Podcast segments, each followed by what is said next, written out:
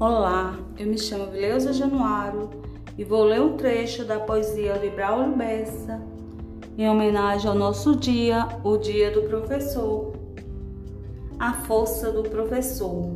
Um guerreiro sem espada, sem faca, foi seu facão, armado só de amor, segurando giz na mão. O livro é seu escudo, que lhe protege de tudo, que possa lhe causar dor por isso eu tenho dito, tenho fé e acredito na força do professor Braulio Bessa.